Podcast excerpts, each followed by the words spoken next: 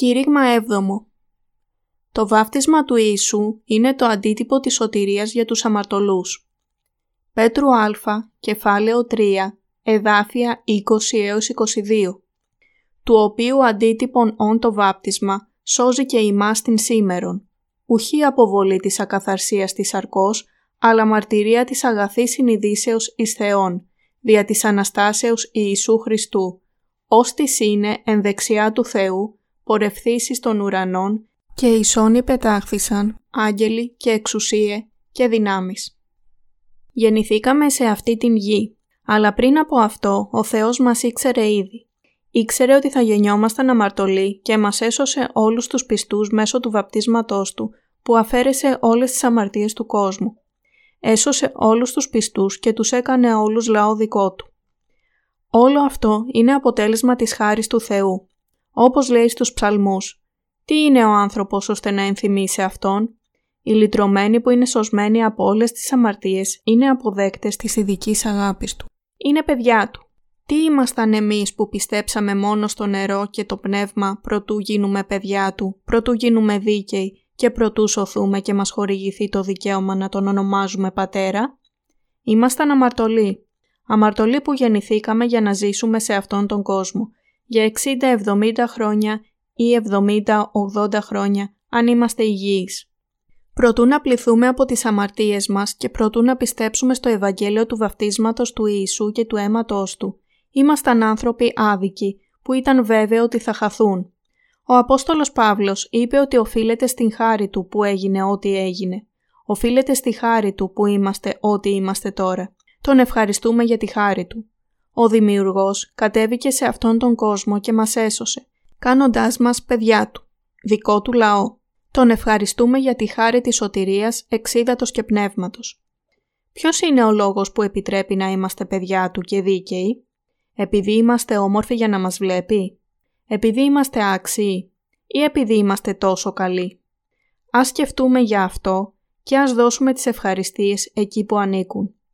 Ο λόγος είναι επειδή ο Θεός μας δημιούργησε για να μας κάνει λαό του και να ζήσουμε στη βασιλεία των ουρανών μαζί του. Ο Θεός μας έκανε λαό του για να ζήσουμε για πάντα μαζί του. Δεν υπάρχει κανένας άλλος λόγος που ο Θεός μας ευλόγησε με την αιώνια ζωή. Δεν είναι αλήθεια ότι μας έκανε λαό του επειδή είμαστε ωραίοι, πιο άξιοι ή ζούμε καθαρότερη ζωή από τα άλλα πλάσματά του. Ο μόνος λόγος είναι επειδή μας αγαπά, του οποίου αντίτυπον όν το βάπτισμα. Πέτρου Α, κεφάλαιο 3, εδάφιο 21. Ολίγε, του τέστην 8 ψυχέ διεσώθησαν διείδατος. Πέτρου Α, κεφάλαιο 3, εδάφιο 20. Μόνο μερικοί, ένας από μία πόλη και δύο από μία οικογένεια έχουν σωθεί. Είμαστε καλύτεροι από τους άλλους? Καθόλου. Δεν είμαστε ξεχωριστοί, αλλά οπωσδήποτε σωθήκαμε μέσω της πίστης μας στο νερό και το πνεύμα. Είναι ένα θαύμα μεταξύ των θαυμάτων που έχουμε σωθεί. Και είναι δώρο χωρίς προϋποθέσεις και ευλογία από τον Θεό που μπορούμε να τον αποκαλούμε Πατέρα μας, Κύριό μας. Δεν μπορούμε ποτέ να το αρνηθούμε αυτό. Πώς θα μπορούσαμε να τον αποκαλέσουμε Πατέρα μας ή Κύριό μας, εάν ήμασταν ακόμα αμαρτωλοί? Όταν σκεφτόμαστε το γεγονός ότι έχουμε σωθεί, ξέρουμε ότι ο Θεός μας αγαπά. Μπορούμε να μην τον ευχαριστήσουμε? Θα είχαμε γεννηθεί και θα είχαμε πεθάνει χωρίς καμία σημασία. Και όλοι θα είχαμε πάει στον Άδη εάν δεν ήταν η αγάπη του, οι ευλογίες του. Ευχαριστούμε τον Θεό ξανά και ξανά για τις ευλογίες του και την αγάπη που μας έκανε παιδιά του και άξιους στα μάτια του. Η πολύτιμη σωτηρία δόθηκε σε μας μέσω του βαπτίσματος του Ιησού, του οποίου αντίτυπον όν το βάπτισμα σώζει και ημάς την σήμερον. Είναι γραμμένο στην Α επιστολή του Πέτρου ότι μόνο 8 ψυχές σώθηκαν μέσω του ύδατος. Πόσοι άνθρωποι υπήρχαν στα χρόνια του Νόε? Δεν έχουμε τρόπο να ξέρουμε πόσοι ήταν, αλλά ας υποθέσουμε πως υπήρχαν περίπου 1 εκατομμύριο και σώθηκαν μόνο 8 άνθρωποι στην οικογένεια του Νόε από 1 εκατομμύριο. Η αναλογία μπορεί να είναι σχεδόν ίδια σήμερα.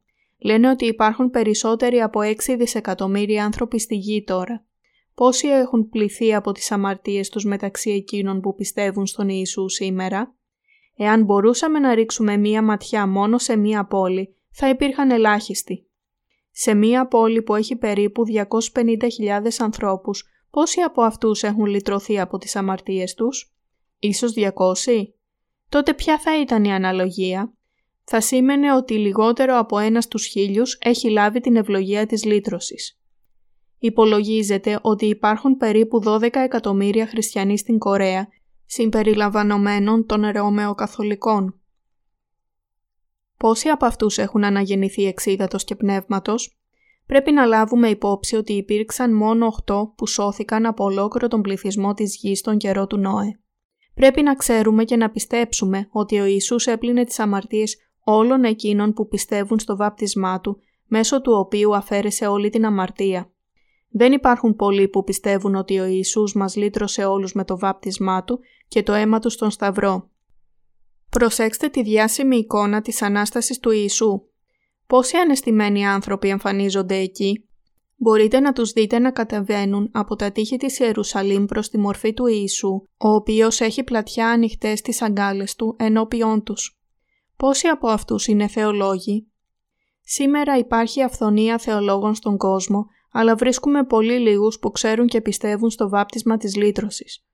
Μερικοί θεολόγοι λένε πως ο λόγος που βαφτίστηκε ο Ιησούς ήταν επειδή ήταν ταπεινός και μερικοί λένε ότι βαφτίστηκε για να γίνει περισσότερο όμοιος με τους άλλους ανθρώπους. Αλλά γράφεται στη βίβλο ότι όλοι οι Απόστολοι, συμπεριλαμβανομένου του Πέτρου και του Ιωάννη, δίνουν μαρτυρία στη μεταβίβαση των αμαρτιών μας στον Ιησού μέσω του βαπτίσματός του, όπως πιστεύουμε και εμείς επίσης. Οι Απόστολοι δίνουν μαρτυρία στις γραφές ότι οι αμαρτίες μας μεταβιβάστηκαν στον Ιησού με το βάπτισμά Του.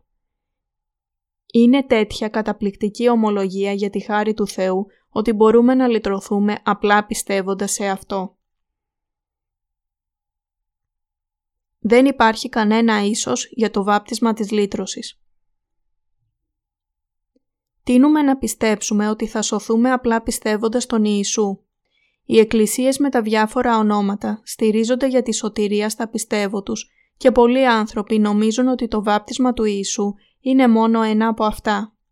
Αλλά αυτό δεν είναι αληθινό.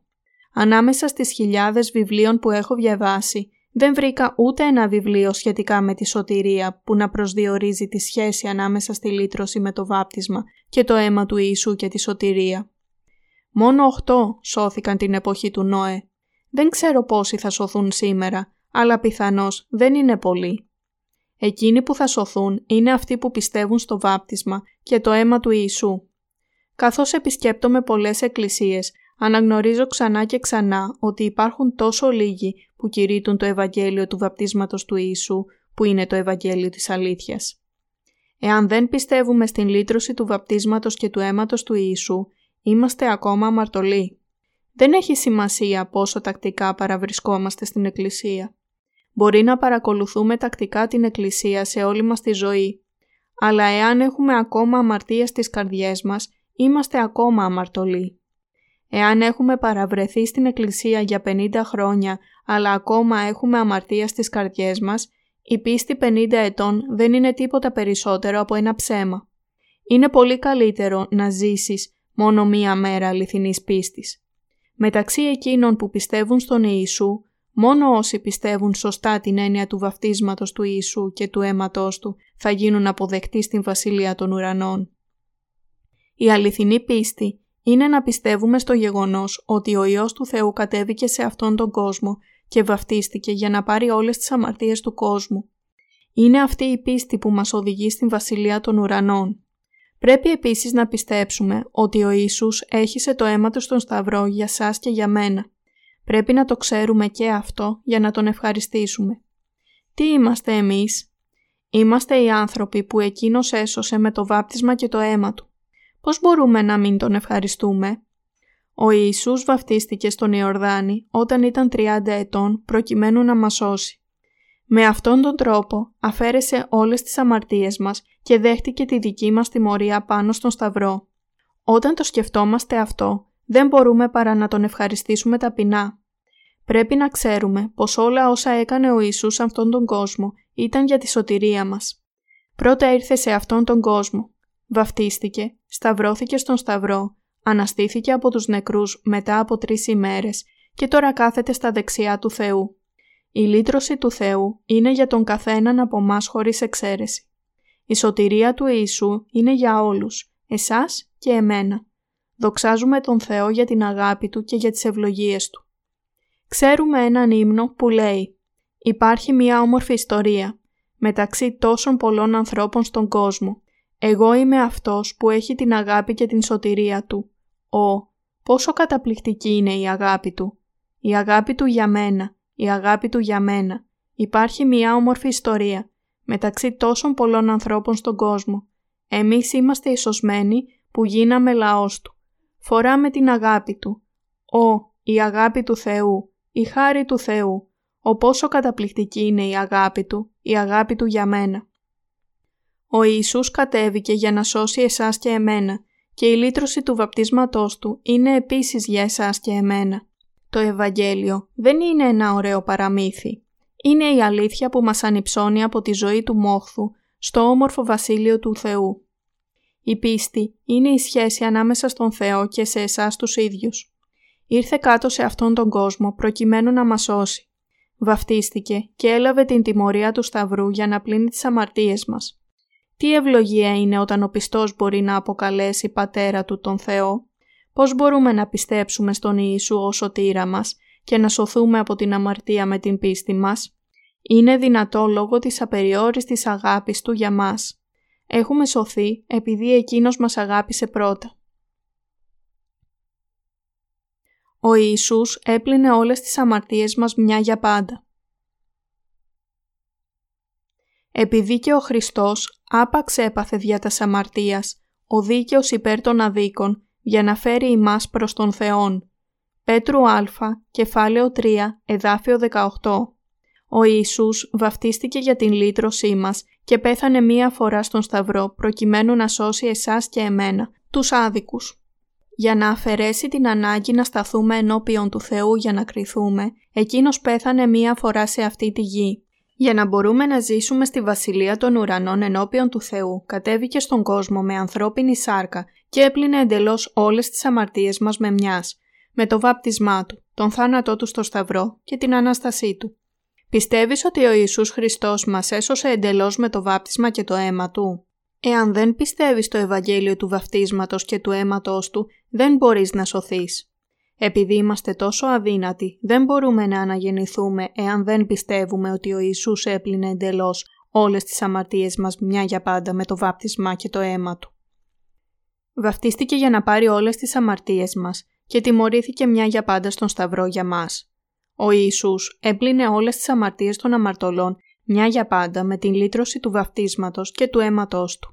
Θα ήταν αδύνατο για μας τα ανθρώπινα όντα να λυτρωθούμε εάν έπρεπε να μετανοούμε κάθε φορά που αμαρτάνουμε, να είμαστε καλοί και γενναιόδωροι όλη την ώρα και επίσης να προσφέρουμε πολλά πράγματα στην Εκκλησία. Επομένως, η πίστη στο βάπτισμα του Ιησού και το αίμα στον σταυρό είναι αναγκαία για τη σωτηρία μας.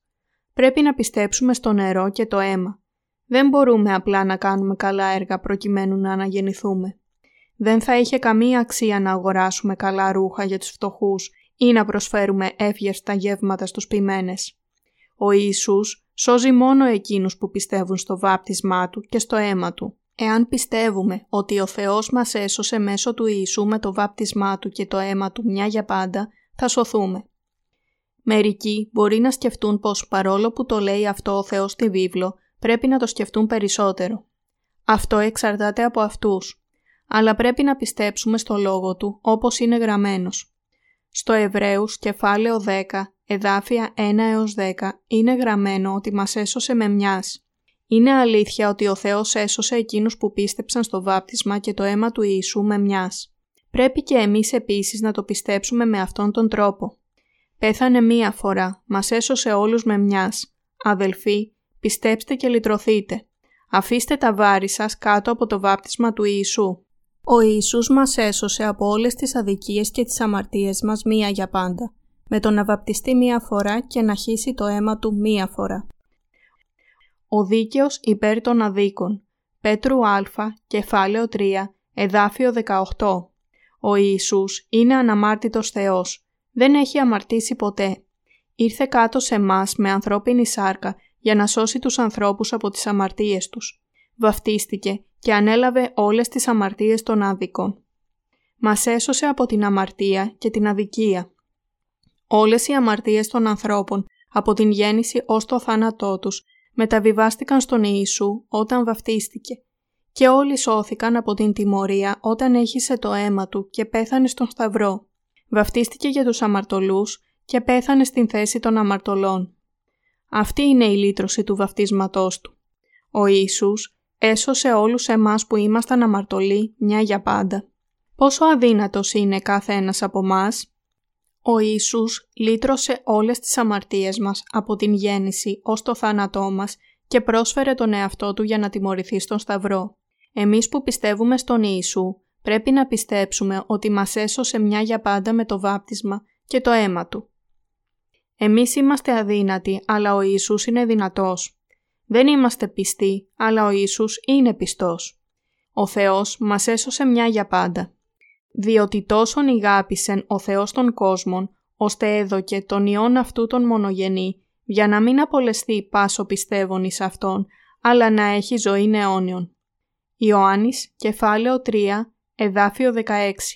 Ο Θεός μας έδωσε τον μονογενή Υιό Του. Έστειλε τον Υιό Του να βαπτιστεί προκειμένου να μεταβιβαστούν επάνω Του όλες οι αμαρτίες του κόσμου, έτσι ώστε να δεχτεί την τιμωρία για όλα τα ανθρώπινα όντα. Τι καταπληκτική ιστορία είναι αυτή! Τι καταπληκτική αγάπη είναι αυτή! Ευχαριστούμε τον Θεό για την αγάπη και τη σωτηρία Του. Ο Θεός σώζει εκείνους που πιστεύουν στο νερό και το αίμα του Ιησού, το βάπτισμα του Ιησού και το γεγονός ότι ο Ιησούς είναι ο Υιός του Θεού. Επομένως, εκείνοι που πιστεύουν στον Ιησού μπορούν να σωθούν πιστεύοντας την αλήθεια του βαπτίσματος και του αίματος του Ιησού και να έχουν αιώνια ζωή ως δίκαιοι. Πρέπει όλοι να πιστέψουμε. Ποιος μας έσωσε; Ήταν ο Θεός ή κάποιο από τα δημιουργήματά Του που μας έσωσε; Εκείνος που μας έσωσε ήταν ο Ιησούς που είναι ο Θεός. Σωθήκαμε επειδή πιστέψαμε στην λύτρωση του Θεού και αυτή είναι η σωτηρία της λύτρωσης. Ο Ιησούς είναι ο Κύριος της σωτηρίας.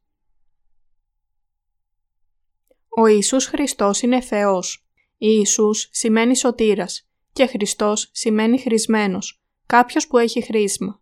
Όπως ο Σαμουήλ έχρισε τον Σαούλ στην Παλαιά Διαθήκη, οι βασιλιάδες λάμβαναν χρήσμα. Οι ιερείς και οι προφήτες έπρεπε να λάβουν το χρήσμα πριν αναλάβουν την υπηρεσία τους. Ο Ιησούς ήρθε σε αυτόν τον κόσμο και έλαβε χρήσμα για τρία καθήκοντα, δηλαδή του ιερέα, του βασιλιά και του προφήτη. Ως ο ουράνιος ιερέας βαφτίστηκε για να πάρει επάνω του τις αμαρτίες του ανθρώπου αντί όλης της δημιουργίας.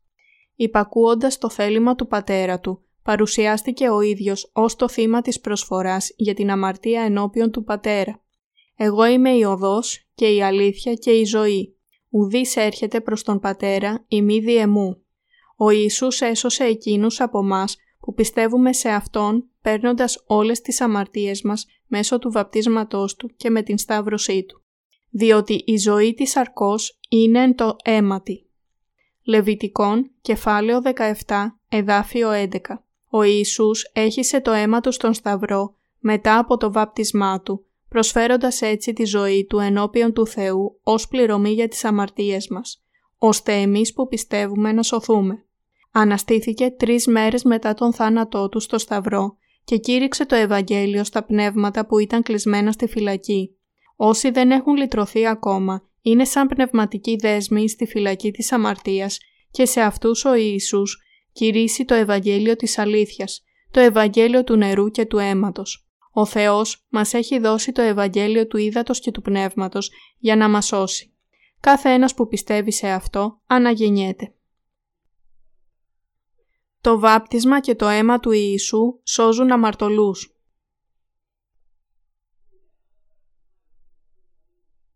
Ο Ιησούς Χριστός είναι ο σωτήρας μας και αυτό βεβαιώνεται στο Πέτρου Α, κεφάλαιο 3, εδάφιο 21, του οποίου αντίτυπον όν το βάπτισμα σώζει και ημάς την σήμερον, ουχή αποβολή της ακαθαρσίας της σαρκός, αλλά μαρτυρία της αγαθής συνειδήσεως εις Θεόν.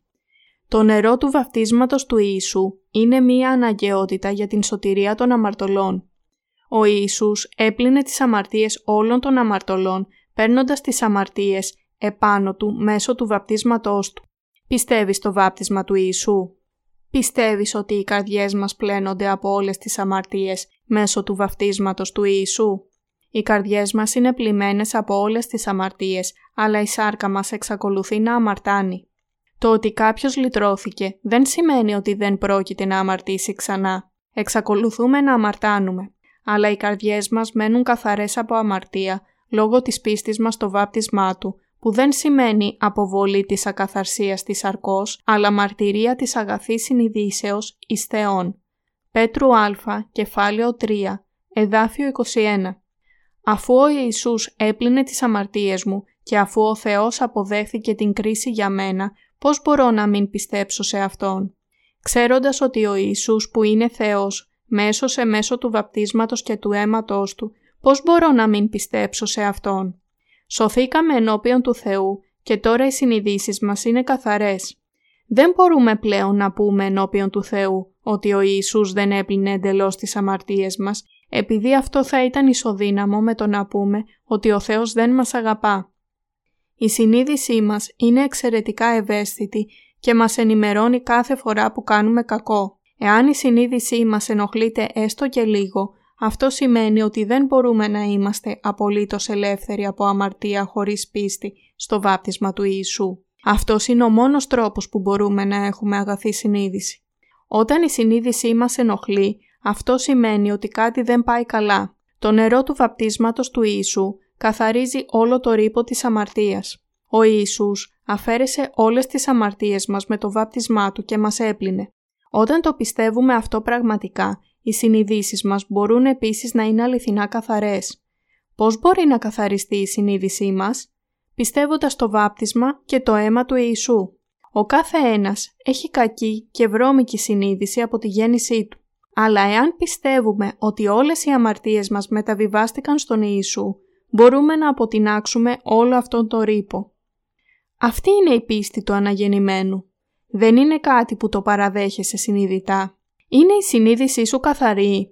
Είναι καθαρή επειδή έχει ζήσει μια καλή ζωή ή είναι καθαρή επειδή όλες οι αμαρτίες σου μεταβιβάστηκαν στον Ιησού και εσύ πιστεύεις Αυτόν? Είναι μόνο μέσω αυτής της πίστης που μπορείς να έχεις καθαρή συνείδηση. Υπάρχουν λόγια που περιλαμβάνουν τη ζωή και λόγια χωρίς ζωή. Πώς μπορεί να καθαριστεί η συνείδηση όλων των ανθρώπων? Ο μόνος τρόπος που μπορούμε να είμαστε δίκαιοι και να έχουμε καθαρή συνείδηση είναι όταν πιστέψουμε στην πλήρη λύτρωση μέσω του Ιησού. Όταν λέμε ότι αγιαστήκαμε πιστεύοντας το βάπτισμά Του, αυτό δεν σημαίνει την αφαίρεση της βρωμιάς της σάρκας, αλλά την απάντηση που δίνει μία αγαθή συνείδηση προς τον Θεό. Γι' αυτό ήρθε Εκείνος. Βαπτίστηκε και πέθανε στο σταυρό και αναστήθηκε από τους νεκρούς και κάθεται τώρα στα δεξιά του Θεού. Όταν φτάσει ο καιρός, Εκείνος θα έρθει ξανά σε αυτόν τον κόσμο. Θέλει φανεί εκ δευτέρου, χωρίς αμαρτίας, εις τους προσμένοντας αυτόν δια σωτηρίαν. Εβραίους, κεφάλαιο 9, εδάφιο 28. Πιστεύουμε ότι θα έρθει να πάρει εμάς που τον περιμένουμε ανυπόμονα, που πιστεύουμε στο βάπτισμα και το αίμα του. Ένα κλινικό πείραμα πίστης. Πραγματοποιήσαμε απροσδόκητα ένα μικρό κλινικό πείραμα στην εκκλησία μας στο Ταεγόν. Ο εδεσιμότατος Πάρκ της εκκλησίας στο Ταεγόν είπε σε ένα ζευγάρι ότι δεν υπήρχε αμαρτία στον κόσμο, αλλά δεν κατάφερε να τους κάνει να καταλάβουν την έννοια του βαπτίσματος του Ιησού. Ο σύζυγος συνήθιζε να κοιμάται στην διάρκεια των κηρυγμάτων τότε που πήγαινε σε άλλες εκκλησίες, επειδή όλοι οι πάστορες κήρυταν το Ευαγγέλιο παραλείποντας την λύτρωση μέσω του βαπτίσματος του Ιησού, αναγκάζοντάς τον κατά συνέπεια να μετανοεί κάθε μέρα. Αλλά εδώ, στην εκκλησία μας στο Ταεγόν, άκουσε το κήρυγμα και με τα δύο μάτια ανοιχτά, επειδή του υπόθηκε ότι όλες οι αμαρτίες του μεταβιβάστηκαν στον Ιησού. Αυτό έκανε εύκολο πια για τη σύζυγό του να τον πείσει να έρχεται στην εκκλησία μαζί της. Μία μέρα καθόταν στην εκκλησία και άκουσε από την επιστολή προς Ρωμαίους, κεφάλαιο 8, εδάφιο 1. Δεν είναι τώρα λοιπόν ουδεμία κατάκρισης εις τους εν Χριστώ Ιησού, τους μη περιπατούντας κατά την σάρκα, αλλά κατά το πνεύμα. Κατόπιν σκέφτηκε αμέσως. Α, εάν κάποιος πιστεύει στον Ιησού, αυτός είναι χωρίς αμαρτία. Δεδομένου ότι εγώ πιστεύω στον Ιησού, είμαι και εγώ επίσης χωρίς αμαρτία. Έτσι, τηλεφώνησε στον γαμπρό του και σε πολλούς από τους φίλους του, έναν ξεχωριστά και τους είπε «Έχετε αμαρτία στην καρδιά σας. Τότε η πίστη σας δεν είναι σωστή». Σε αυτό το σημείο ο εδεσιμότατος Πάρκ είχε χάσει. Ο σύζυγος δεν ήξερε για το βάπτισμα του Ιησού, αλλά επέμεινε σε όλους ότι ήταν τώρα χωρίς αμαρτία. Κατόπιν το ζεύγος άρχισε να έχει προβλήματα. Η σύζυγος ήταν περισσότερο πιστή, αλλά είχε ακόμα αμαρτία στην καρδιά της, ενώ ο σύζυγός της έλεγε ότι ήταν χωρίς αμαρτία. Ο σύζυγος πήγε στην εκκλησία μόνο μερικές φορές, αλλά ήταν ήδη χωρίς αμαρτία. Η σύζυγος ήταν βέβαιη ότι και οι δύο είχαν ακόμα αμαρτία στις καρδιές τους. Άρχισαν να διαφωνούν για αυτό. Ο σύζυγος επέμενε ότι ήταν χωρίς αμαρτία, επειδή δεν είναι τώρα λοιπόν ουδεμία κατάκρισης εις τους εν Χριστώ Ιησού. Και η σύζυγος υποστήριζε ότι είχε ακόμα αμαρτία στην καρδιά της. Κατόπιν, μία μέρα, η σύζυγός του θύχτηκε τόσο πολύ που αποφάσισε να πάει και να ρωτήσει τον ποιμένα της τι εννοούσε όταν έλεγε ότι όλες οι αμαρτίες μεταβιβάστηκαν στον Ιησού. Έτσι, μία μέρα, μετά από την βραδινή συνάθρηση, έστειλε στο σπίτι τον άντρα της και πήγε στον εδεσιμότατο Πάρκ με την ερώτηση. Είπε «Ξέρω ότι προσπαθείτε να μας πείτε κάτι, αλλά είμαι βέβαιη ότι υπάρχει ένα σημαντικό μέρος που μένει κρυμμένο. Παρακαλώ, πέστε μου τι είναι αυτό». Και ο εδεσιμότατος Πάρκ της είπε για την αναγέννηση εξίδατος και πνεύματος. Τότε εκείνη αναγνώρισε αμέσως εκείνο που ήταν γραμμένο στην επιστολή προς Ρωμαίους, κεφάλαιο 8, εδάφιο 1. Δεν είναι τώρα λοιπόν ουδεμία κατάκρισης εις τους εν Χριστώ Ιησού. Πίστεψε αμέσως και σώθηκε. Αναγνώρισε επιτέλους ότι όλες οι αμαρτίες μας μεταβιβάστηκαν στον Ιησού μέσω του βαπτίσματός του, έτσι ώστε εκείνοι που είναι με τον Χριστό να μην καταδικαστούν.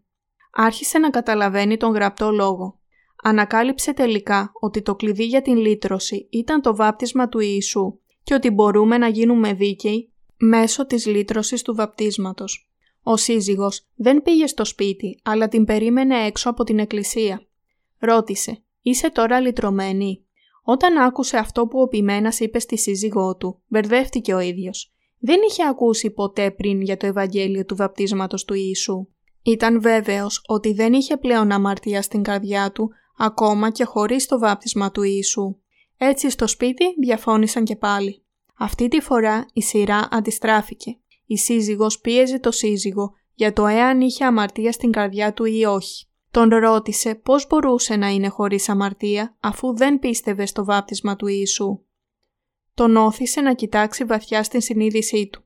Εκείνος, καθώς εξέταζε τη συνείδησή του, αναγνώριζε ότι είχε ακόμα αμαρτία στην καρδιά του. Έτσι, ήρθε στον εδεσιμότατο Πάρκ και ομολόγησε ότι είχε αμαρτία στην καρδιά του και ρώτησε «Όταν έβαζαν τα χέρια τους στο κεφάλι του από διοπομπαίου τράγου, αυτό γινόταν πριν να τον σκοτώσουν ή αφού τον σκότωσαν?». Δεν είχε ακούσει ποτέ για το Ευαγγέλιο του ύδατος και του πνεύματος. Έτσι, ήταν σε τρομερή σύγχυση.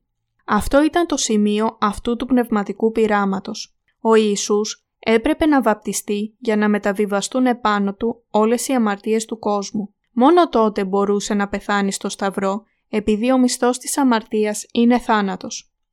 Έβαζαν τα χέρια τους στο κεφάλι του θύματος πριν ή μετά που σκοτωνόταν. Το ρώτησε αυτό επειδή είχε μπερδευτεί σχετικά με την τοποθέτηση των χεριών και το βάπτισμα του Ιησού. Έτσι, ο εδεσιμότατος Πάρκ του εξήγησε τη λύτρωση του βαπτίσματος του Ιησού. Εκείνη την ημέρα, ο σύζυγος άκουσε για πρώτη φορά το Ευαγγέλιο του ύδατος και του πνεύματος και λυτρώθηκε. Άκουσε το Ευαγγέλιο μόνο μία φορά και ελευθερώθηκε. Αυτό ήταν το πείραμα της παράληψης του βαπτίσματος του Ιησού. Μπορεί να λέμε ότι δεν έχουμε καμία αμαρτία, όμως χωρίς το βάπτισμα του Ιησού, σίγουρα έχουμε ακόμα αμαρτία στην καρδιά μας. Οι άνθρωποι συνήθως λένε ότι ο Ιησούς καθάρισε όλη την αμαρτία πεθαίνοντας στον σταυρό, αλλά μόνο εκείνοι που πιστεύουν στο βάπτισμα και το αίμα του Ιησού μπορούν να πούν ότι δεν έχουν καμία αμαρτία ενώπιον του Θεού. Ο εδεσιμότατος Πάρκ απέδειξε με αυτό το ζευγάρι ότι δεν μπορούμε να λυτρωθούμε εντελώς από τις αμαρτίες μας χωρίς την λύτρωση μέσω της πίστης στο βάπτισμα του Ιησού. Το αντίτυπο της σωτηρίας, το βάπτισμα του Ιησού. Αντίτυπον όν το βάπτισμα σώζει και ημάς την σήμερον. Ο Ιησούς ήρθε στον κόσμο μας για να πλύνει όλες τις αμαρτίες του κόσμου, για να καταστήσει την συνείδησή μας άσπρη σαν το χιόνι. Καθαριζόμαστε από όλες τις αμαρτίες επειδή ο Ιησούς τις ανέλαβε μέσω του βαπτίσματός του. Μας έσωσε με το βάπτισμα και το αίμα του. Επομένως, όλα τα πλάσματά του πρέπει να γονατίσουν ενώπιόν του. Σωζόμαστε πιστεύοντας τον Ιησού. Γινόμαστε παιδιά του Θεού και πηγαίνουμε στον ουρανό πιστεύοντας τον Ιησού. Γινόμαστε δίκαιοι πιστεύοντας τον Ιησού. Είμαστε βασίλειον ιεράτευμα, η βασιλική ιεροσύνη. Μπορούμε να αποκαλέσουμε πατέρα μας τον Θεό. Ζούμε σε αυτόν τον κόσμο, αλλά είμαστε βασιλιάδες. Πιστεύεις πραγματικά ότι ο Θεός έσωσε όσους από μας πιστεύουν στη λύτρωση εξίδατος και πνεύματος? Η λύτρωσή μας ποτέ δεν μπορεί να είναι πλήρης χωρίς το βάπτισμα του Ιησού. Η αληθινή πίστη που αναγνωρίζουν ο Θεός και ο Ιησούς είναι να πιστεύουμε στο Ευαγγέλιο της σωτηρίας του Ιησού που μας σώζει με το βάπτισμά του, τον σταυρό του και το πνεύμα. Αυτή είναι η μόνη αληθινή πίστη. Οι αμαρτίες μας πλήθηκαν όταν τις πήρε ο Ιησούς με το βάπτισμά του και όλες οι αμαρτίες πληρώθηκαν όταν έχυσε το αίμα του στο σταυρό. Ο Ιησούς Χριστός μας έσωσε με το νερό και το πνεύμα. Ναι, το πιστεύουμε.